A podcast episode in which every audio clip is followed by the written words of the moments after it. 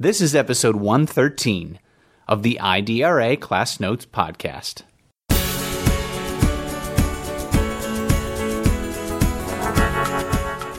Clearly as we talk about issues of educational equity. Now we're talking about more than just bringing kids together in school, but it's about what happens to them once they are together in schools. Even if they're not together in schools because of the strange nature of communities and how segregated communities are, learners still have a right to the same kind of education as are other learners getting access to. All learners in public schools have a right to a high quality education if any learner is getting a high quality education education.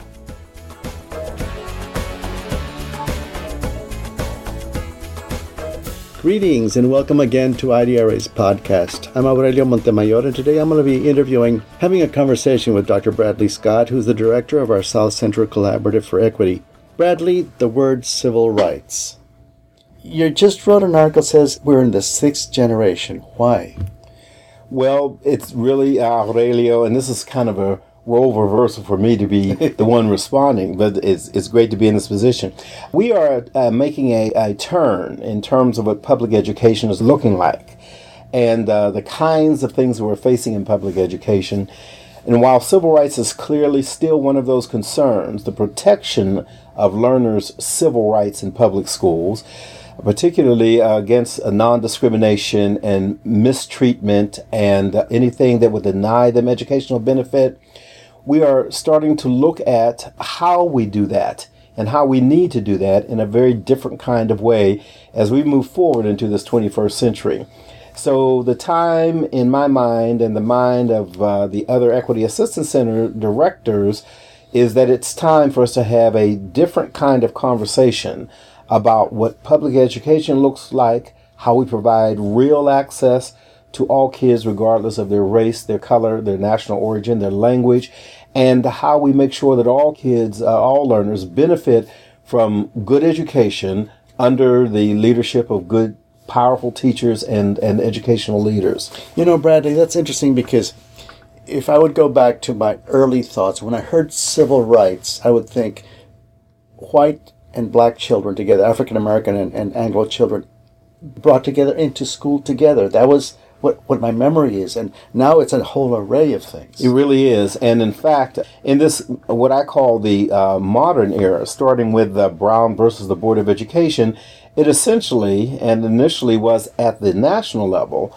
And in people's minds, just black and white mm-hmm. um, students being brought together in what were called desegregated schools but it, we never actually reached real integration, and that involves a whole other set of issues. And clearly as we talk about issues of educational equity. Now we're talking about more than just bringing kids together in school, but it's about what happens to them once they are together in schools. And in this day and age, Aurelio, even if they're not together in schools because of the strange nature of communities and how segregated communities are in 2012, learners still have a right to the same kind of education as are other learners getting access to. So even if they live in poor communities, if they live in rural communities, if they live in segregated communities, if they live in single parent homes, you know, whatever the mm-hmm. defining characteristics may be, all learners in public schools have a right to a high quality education if any learner is getting a high quality education. When you approach a school or visit a school, What's involved in that? What is it that you focus on or are looking at? Well, because we have to be invited in by the superintendent or his or her designee, it may start with whatever it is that they're uh, inviting us in to do. And that may be the door through which we mm-hmm. walk. But once we get there, we have to help them to see things in a bigger, broader context. This article that you're talking about that comes out in this uh, month's newsletter mm-hmm. talks about this equity lens. And clearly, the sixth generation is saying that in order for uh, systems to really change, that we really have to have people looking through a lens of educational equity. It forces you to think about different kinds of things and a broader set of issues. So clearly, as we deliver our technical assistance, while they may invite us in to do a particular thing, we have to help them to see the world of education through a broader set of eyes. And, so, looking. what are the implications for an education stakeholder? Well, uh, they may be many, based upon the stakeholder. A parent wanting to support his or her child's uh, educational experience uh, will ask different kinds of, of questions and broader questions and know how Can to a look at community trigger the invitation? Um, not as a rule. We are we are the guests of a school district because of an LEA, a school district or a um, campus leader given his or her uh, Right. uh, superintendent's approval. But the superintendent can be urged by the community to bring it. That's- Absolutely. And as is true with many of our superintendents, because of issues they're dealing with, Mm-hmm. once they invite us in, we'll also invite the community in because they see the need for parents to be partners in their kids' education. Absolutely. So, from a let's say a family point of view, what have you seen as structural barriers to student success? What are some of the big ones that you see? Are you talking about from a family? Yeah, well, if, in terms of my kids and Uh, school. clearly, the first is whether or not I am accepted, me and my children are accepted by this school as being a legitimate part of the community, having a right to a schooling experience. Uh, we're dealing with some school systems who almost uh, categorically reject certain families and certain students or learners that come from certain parts of the community. And when we are in states uh, where, for instance, they aren't used to seeing Latino families or ha- having families speak a different language, those communities find it very difficult to accept and to embrace those families in that different language, that different mm-hmm. cultural lifestyle. In the Old South, uh, which is a part of our region, where the issues were always between blacks and whites, Right. now you have browns in schools and communities and they speak another language. and they speak another language, and communities may not uh, know how to deal with them.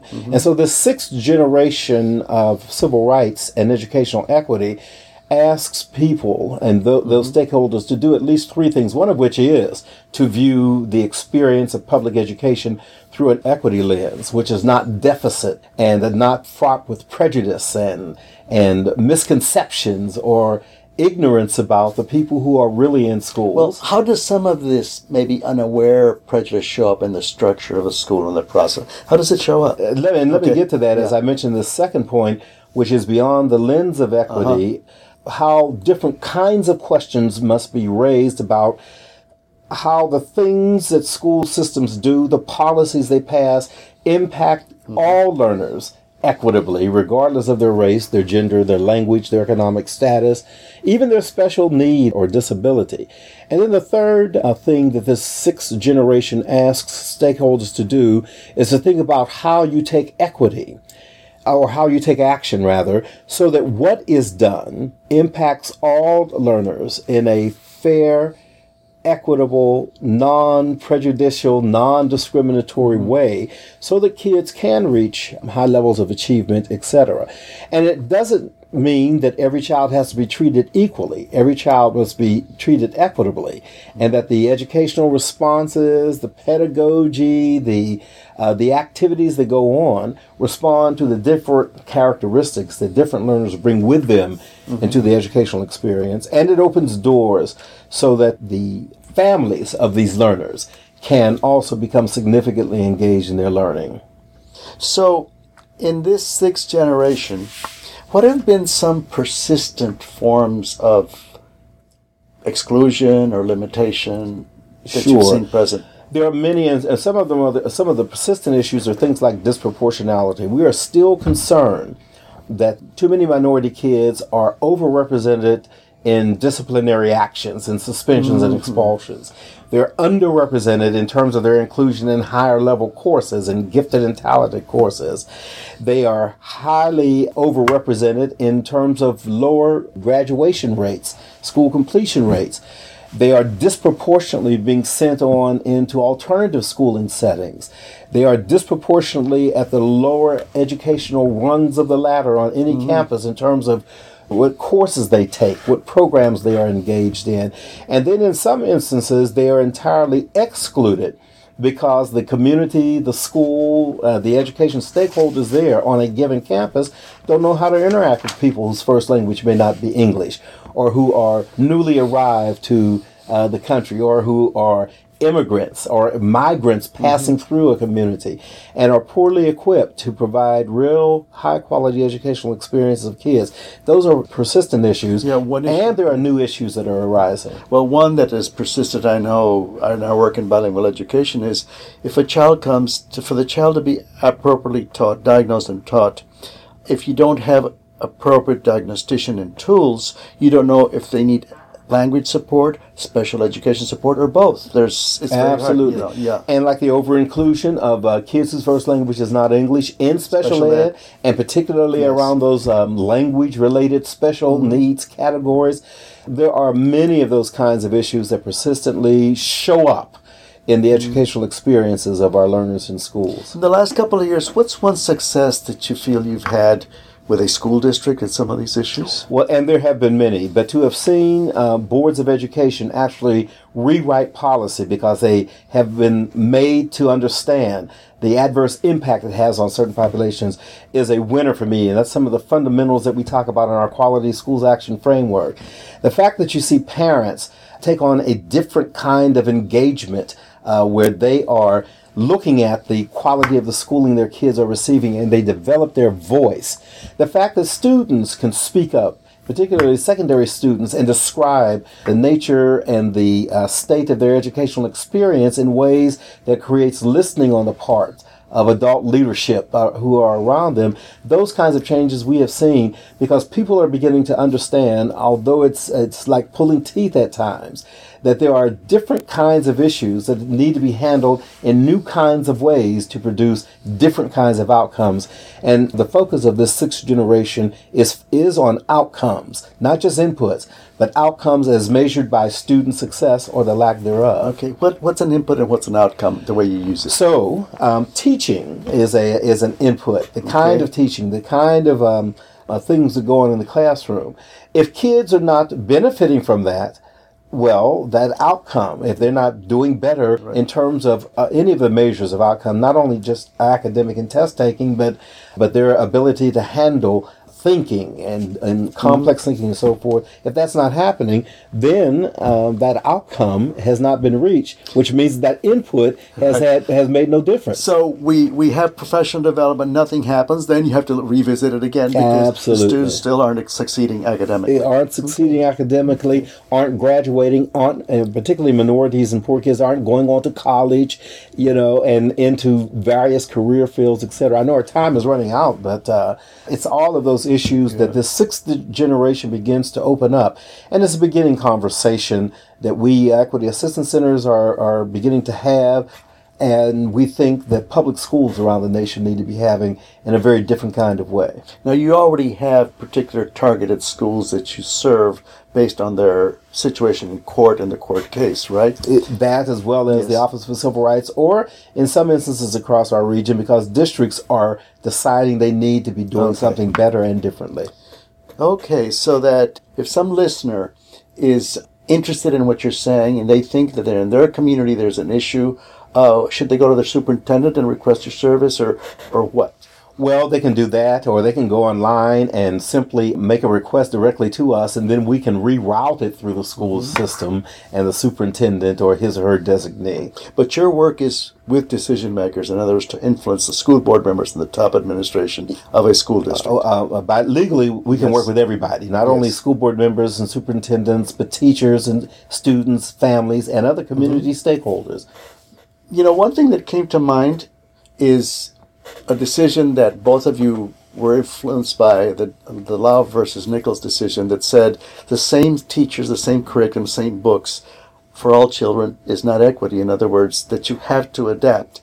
And here in the sixth generation, you're still seeing that schools need to adapt to meet the needs of these families and these children. So that's been a constant. It's a constant. Absolutely Yeah, is. And constant. sometimes the lessons that need to be learned uh, come slow and and sometimes with difficulty. But uh, I'm one who believes they do come. So, what would you say in closing? That we need to pay more attention to this new world of public education and what we really want to create, and that requires having different conversations, seeing the world through a different kind of eye, and being ready ready to do a different kind of thing to support student success, regardless of their race, their color, their language, national origin, economic circumstance, and special need. We must do this. Great. Must do this. Thank you. Thank you.